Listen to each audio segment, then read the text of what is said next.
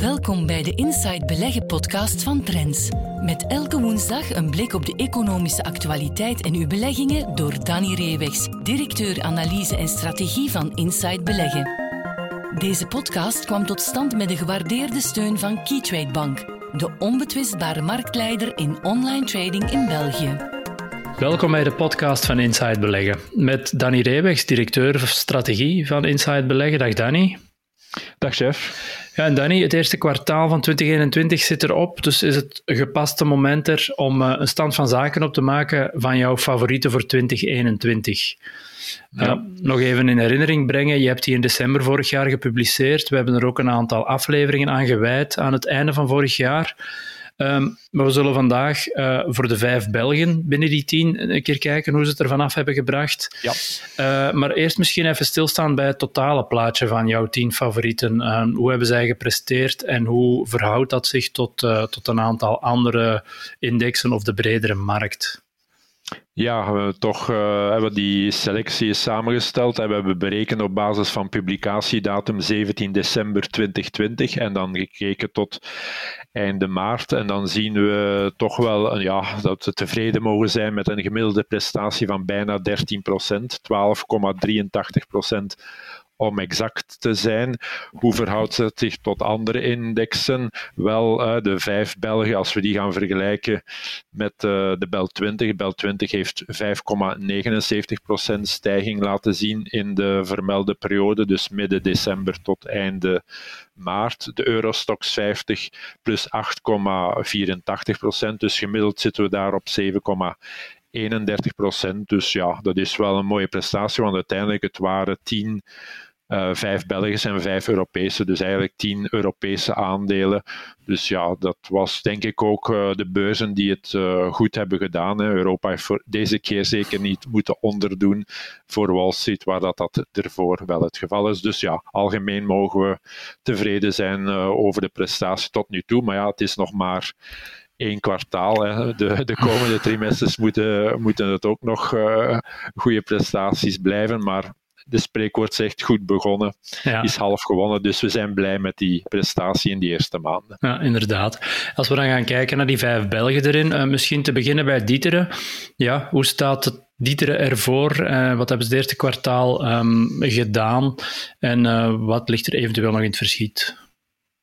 Ja, Dieterin is on, in onze Belgische selectie het best presterende aandeel met bijna 23% stijging. Ja, ik denk dat Dieteren de voorbije maanden volop aan herontdekking is bij, uh, bij beleggers. Hij is jaren een beetje onder de korenmaat verdwenen. Uh, maar ja, 2020 was een cruciaal jaar in die zin, ja, een crisisjaar. En daar heeft Belron, hè, hun uh, dochter, met als bekende merknaam Carglass, heeft het uitzonderlijk goed gedaan. Hè. Dat was een moeilijk jaar en toch hebben ze een heel mooie vooruitgang qua winst getoond. Ze kunnen ook heel veel dividenden uitkeren aan, uh, aan Dieteren. Dus uh, in die zin is de stijging zeker nog niet overdreven, omdat ondertussen de onderliggende waarde ook in waarde stijgt. Uiteindelijk, als je ook alle analistenrapporten bekijkt, is Belron bijna de volledige huidige beurswaarde van uh, Dieteren waard. Dus er zit nog onder Dieteren Auto. Heeft het ook moeilijk gehad in 2020. Uh, minder autoverkoop en veel sluiting. Dus dat was ook geen goed jaar. En Moleskine had het al helemaal niet uh, onder de markt met, uh, met al die winkelsluitingen. Dus daar was het zeker slecht. En dan is er niet te onderschatten nog een heel serieuze cashpositie van zowat anderhalf miljard euro of meer dan 25 euro per aandeel. En door de extra dividenden die er zitten aan te komen van, van Belron, gaat dat zelfs richting 40 euro. En biedt dus dat de kans aan Dieter om nog een vierde bij te creëren. Hè. Uh, dat zou ook nog kunnen. Dus dat, als dat goed onthaald wordt, kan dat zorgen voor een verdere stijging van het aandeel. Dus Dieteren ja, heeft nog altijd gunstige perspectieven qua prestatie ook nog voor de rest van het jaar. Ja, ja en dan de tweede in het rijtje, Ageas, de Belgische verzekeraar met een zware Aziatische poot, uh, als ik mag zeggen. Ja, ja. Hoe heeft die het ervan afgebracht? Ook uh, Ageas mogen we zeer tevreden zijn met bijna 15% stijging in 3,5 maand tijd. Uh, die stijging van de rente, uh, dat is voor veel aandelen een vervelende evolutie, maar zeker niet voor Ageas. Verzekeraars hebben net gekreund de voorbije jaren onder de superlage rente.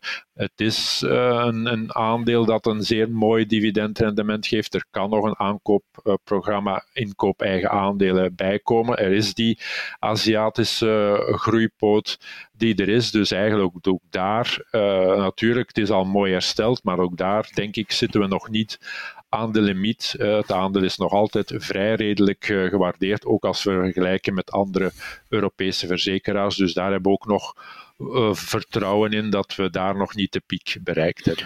En dat, dat groeiprofiel dat ze te danken hebben aan die Aziatische activiteiten, dat blijft nog altijd um, prominent en belangrijk voor Ageas?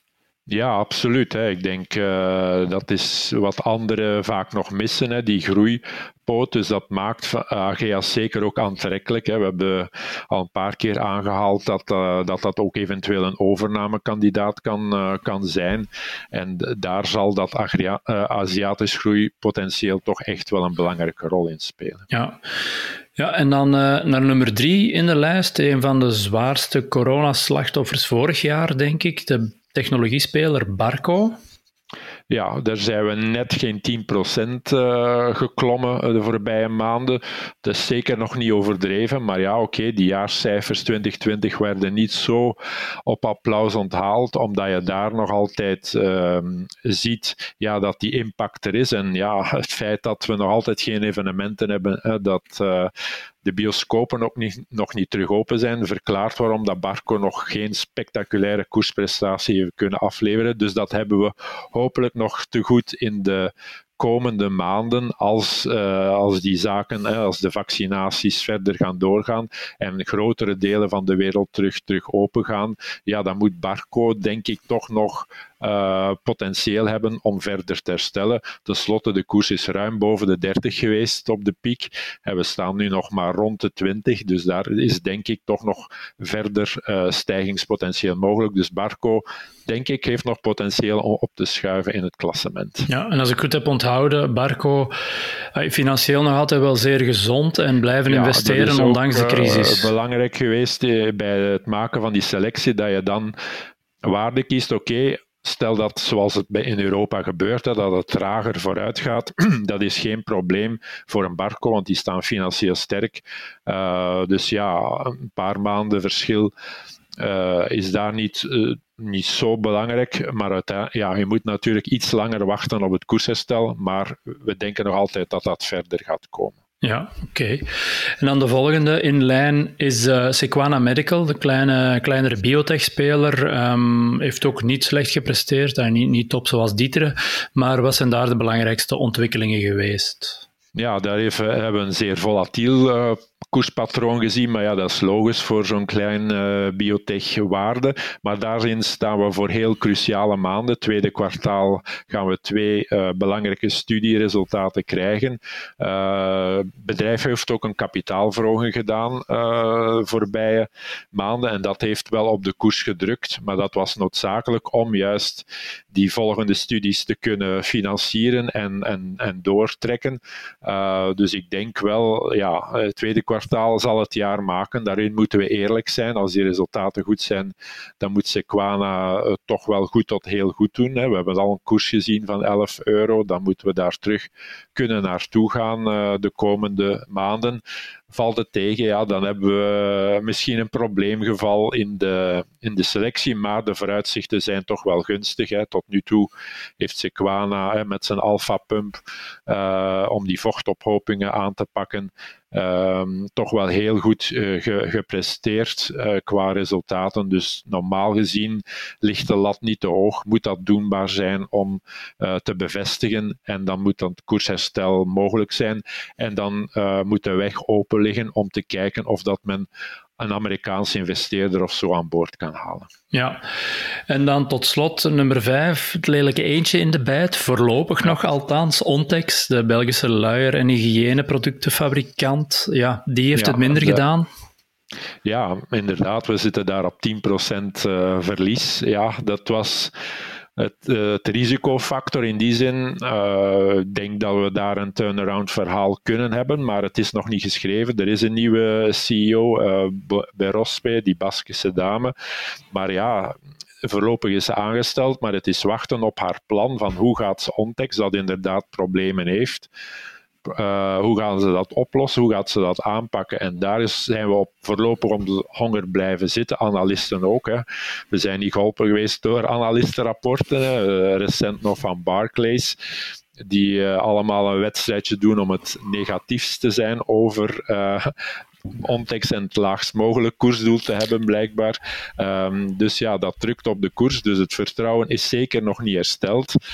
Dus het is aan bij. Het, het, kan denk ik voorlopig alleen maar van haar komen en een betrouwbaar plan op tafel leggen. Hè. Analisten blijven zeggen we moeten, moeten weg uit Latijns-Amerika. Die participaties in Brazilië, Mexico, dat moet weg. Anders uh, is er geen fundamentele oplossing mogelijk. Dus we gaan zien wat het herstelplan inhoudt. En dat zouden we hopelijk toch tegen de zomer moeten hebben. En dan zullen we zien hoe de reactie is. Uh, en voorlopig, ja, Ontex staat, stond laag in december en staat nu nog lager. En we gaan wachten wat het, uh, wat het geeft. Van Baske zeggen ze dat dat vechters zijn, hè? dus uh, we zullen afwachten. Ja, ja maar inderdaad, er moet, uh, er moet gevochten worden voor het vertrouwen van de markt. Dat is volledig weg, dat, dat klopt. En dat is een herbevestiging in die eerste maanden van 2021. Ja, ja. Nu, en omdat um, ja, de, deze vijf favorieten toch al enig parcours hebben afgelegd. Heb jij um, in lijn daarvan uh, vijf schaduw, schaduwfavorieten uh, opgelijst, die, die eventueel wel naast uh, die je in december hebt um, geschreven kunnen geplaatst worden? Um, misschien om te beginnen bij, ja, bij die eerste van Dieteren. Welke zou jij daar op dit moment naast durven plaatsen wat betreft potentieel dat er nog in zit? Ja, ik dacht, hè, Dieteren als holding, eh, dan zou ik zeggen, ja, eh, als we dan ook nog naar een andere cyclische holding gaan, dan dacht ik aan Akkermans en Van Haren. Heeft het lang ook moeilijk gehad, zoals Dieteren, een beetje op de achterplan gekomen, maar recent toch terug naar voren, omdat je daar zit met die CFVD mee, en daar had je toch ook een, een fors koersherstel de voorbije maanden, dus die sector bagger offshore energie, dat is allemaal uh, toch aan het herstellen. Bouwsector moet ook uh, na moeilijke tijd uh, betere tijden tegemoet gaan. bankdelen, Bank van Beda, we beginnen allemaal meer en meer te beleggen in aandelen terug. dus dat, dat moet ook hogere inkomsten genereren daarvoor. En dat is toch al de buffer in heel het Akkermans van Haren verhaal. CPF Leaseinvest, allemaal een moeilijke periode gehad. Zit allemaal terug, terug beter. Dus globaal gezien denk ik dat uh, Akkermans van Haren meer en meer terug op de voorgrond komt als, als holding. En dat denk ik dat dat een volwaardig alternatief kan zijn om uh, voor Dieteren. Uh, Dieteren blijven in geloven, maar uh, zoeken we een andere mm waarde in dat genre, dan is Akkermans en Van Haren een, een mogelijk alternatief. Ja, en dan bij AGA zitten we in die financiële sector. ik weet niet welke schaduwfavoriet je daarvoor naar voren zou durven schuiven. Ik denk absoluut dat je um, in de financiële sector terug mag belegd zijn, in tegenstelling tot, uh, tot, tot voor vorig jaar. Hè. We zien dat uh, die faillissementengolf en zo uitblijft. Vandaar dat ik uh, aan KBC of KBC Ancora dacht aan Ancora omwille van de forse onderwaardering, maar ook omdat het thema in de financiële sector en zeker in de banksector in Europa de komende twaalf maanden zal zijn de terugkeer van het dividend.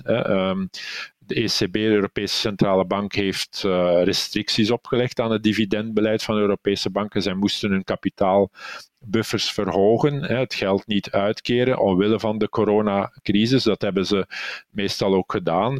Maar dat betekent ja, dat, uh, dat daar achterstand is opgelopen en dat een aantal banken wel in staat zijn, zoals KBC, om dat dividend alsnog te gaan betalen. Dus indien die restricties worden afgebouwd of weggaan, dan is KBC in staat, hebben ze ook aangekondigd, om dit jaar nog 3 euro per aandeel dividend uit te keren. Dat is bijna 5% En voor KBC Ancora, een monoholding die alleen maar KBC-aandelen in portefeuille heeft en juist moet leven van die dividenden van KBC om zijn organisatie te runnen. Ja, dat is de eerste uh, begunstigde van die maatregel. Dus vandaar denk ik uh, dat daar nog verder herstelpotentieel mogelijk is en vandaar de keuze voor KBC Encore als mogelijk alternatief voor een belegging in Ageas en dus in de financiële sector. Ja, en dan voor beleggers die eventueel al belegd zijn in Barco of het uh, naast zich neerleggen, is er dan ook binnen de technologie sector een, een, een andere speler die je interessant vindt momenteel? Ja, daar, daar dacht ik dan aan EVS. Het bedrijf heeft enorm afgezien van de coronacrisis, want grote sportevenementen, Olympische Spelen in Tokio, zijn van 2020 naar 2021 gegaan. EK voetbal, uh, idem dito, is ook verschoven. Dus vorig jaar hebben we geen uh, sportevenementen gehad. En toch vielen de resultaten al bij al nog mee. Hè, rekening houden met, uh, met dat element. Maar uitstel is het, daar gaat het om. Geen afstel, denken we toch. Hè? Dus we gaan ervan uit dat het EK voetbal en de Olympische Spelen dit jaar wel doorgaan. En dan in 2022 is er een WK voetbal en Olympische Winterspelen. Dat betekent dat je nu mogelijk op minder dan twee jaar tijd vier grote sportevenementen zult hebben. Dat, moet toch wel EVS-omzetherstelkansen uh, bieden. En bovendien heb je daar een nieuwe CEO die toch meer op de kosten tracht te letten en een, een, investering in Nederland heeft gedaan, dus toch wil uitbreiden. Dus ik denk dat je alle elementen hebt uh, om toch hier ook een verder koersherstel mogelijk te hebben voor, voor EVS. Hè. Uh, het aandeel is geleidelijk aan, uh, aan herontdekking toe. Maar ik denk ook daar dat we nog verder potentieel hebben. Ja, en dan voor Sequana Medical. Um, ik weet niet wie je daarvoor op het oog hebt. Ja, dan moeten we kijken uh, in de Belgische biotech-sector. Uh, nu, we kunnen daar agressief gaan en dan denk ik uh, aan Biocartis, of we kunnen defensief gaan en dan zou ik denken aan financiële Tubize, de monoholding boven UCB. UCB ja, heeft toch wel goede resultaten gehad, goede vooruitzichten. We weten, hè, een, grote middelen Simsia Vimpat gaan richting patentverval, maar uh, Evenity, middel tegen osteoporose, en ook uh, vooral bimecuzimab. Daar komen in de komende maanden nog belangrijke resultaten, testresultaten, maar voorlopig ziet dat er heel goed uit. En dat kan een nieuwe blockbuster zijn, zelfs een serieuze blockbuster voor UCB. Nu, vorig jaar werd het daarvoor gevalideerd, want de koers van UCB ging naar een record van 110 euro. Maar nu zijn we teruggevallen, mee een beetje met de farmasector in het algemeen naar 80 euro. En met Tubize kun je het nog eens 30, 35 procent korting kopen. Dus ik denk defensief dat we daar toch wel een kans hebben momenteel met uh, duo financierde Tubize UCB. Uh, wie toch ja, wat agressiever wil spelen, kan naar Biocartis gaan. Hè. Ook een bedrijf in de, meer in de diagnostica. Uh, hebben een heel mooie COVID-test ontwikkeld. Hun resultaten waren goed, maar ze blijven serieuze verliezen draaien. En dat zint de markt duidelijk niet. Hè. Biocart is een beetje het momentum bij de eh, biotech-investeerder kwijtgespeeld. Heeft ooit 14 euro gestaan, staat vier, tussen 4 en 5 al een hele tijd. En blijkbaar zijn we het vertrouwen kwijtgeraakt. Maar uh, ja, ik denk dat er wel deftig werk wordt geleverd en dat er uh, hoop is toch op, op verdere groei. En dan is er ook het aspect van, kijk, ja, als het in Europa niet kan, moet Biocartes dan niet gaan zoeken naar ook een notering op, uh, op Nasdaq.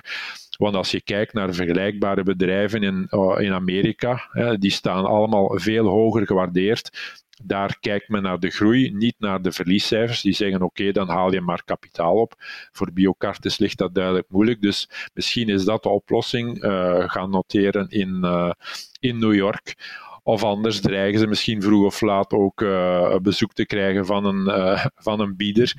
Maar ik denk, ja, Biocartis tussen 4 en 5 is echt wel ondergewaardeerd ten opzichte van een uh, meer reële waarden. Zeker als we kijken, we moeten dan nog niet de waardering van de Amerikaanse normen nemen, maar ergens tussenin zou toch een verdere waardering zijn voor dat aandeel. Ja, en dan tot slot voor, voor die lelijke eend, Ontex. ik weet niet welke alternatieven je daar momenteel in de markt ziet? Ja, als we dan nog kijken naar zo achterblijvers, hè, dan denk ik aan Van de Velde. Dat is ook een bedrijf dat toch volledig uit de gratie is gevallen. Ook nog niet veel hersteld is de, de afgelopen kwaliteit, ehm, maar ook eh, financieel heel gezond. Hè. Dat is dan het verschil met Ontex. Kan ook in moeilijke tijden nog 1 euro per aandeel dividend uitkeren.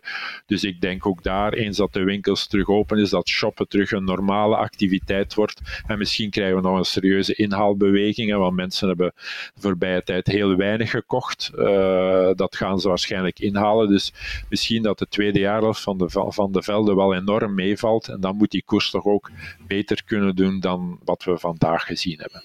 Oké, ja, mooi. Jouw eerste vijf favorieten en schaduwfavorieten op een rij. Dank je wel alvast um, voor het overzicht en graag tot volgende week. Ja, dan doen we die internationale favorieten, ja. Oké, dag. Dag.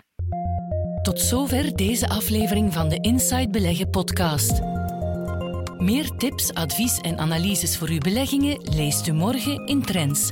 Volgende week zijn we opnieuw.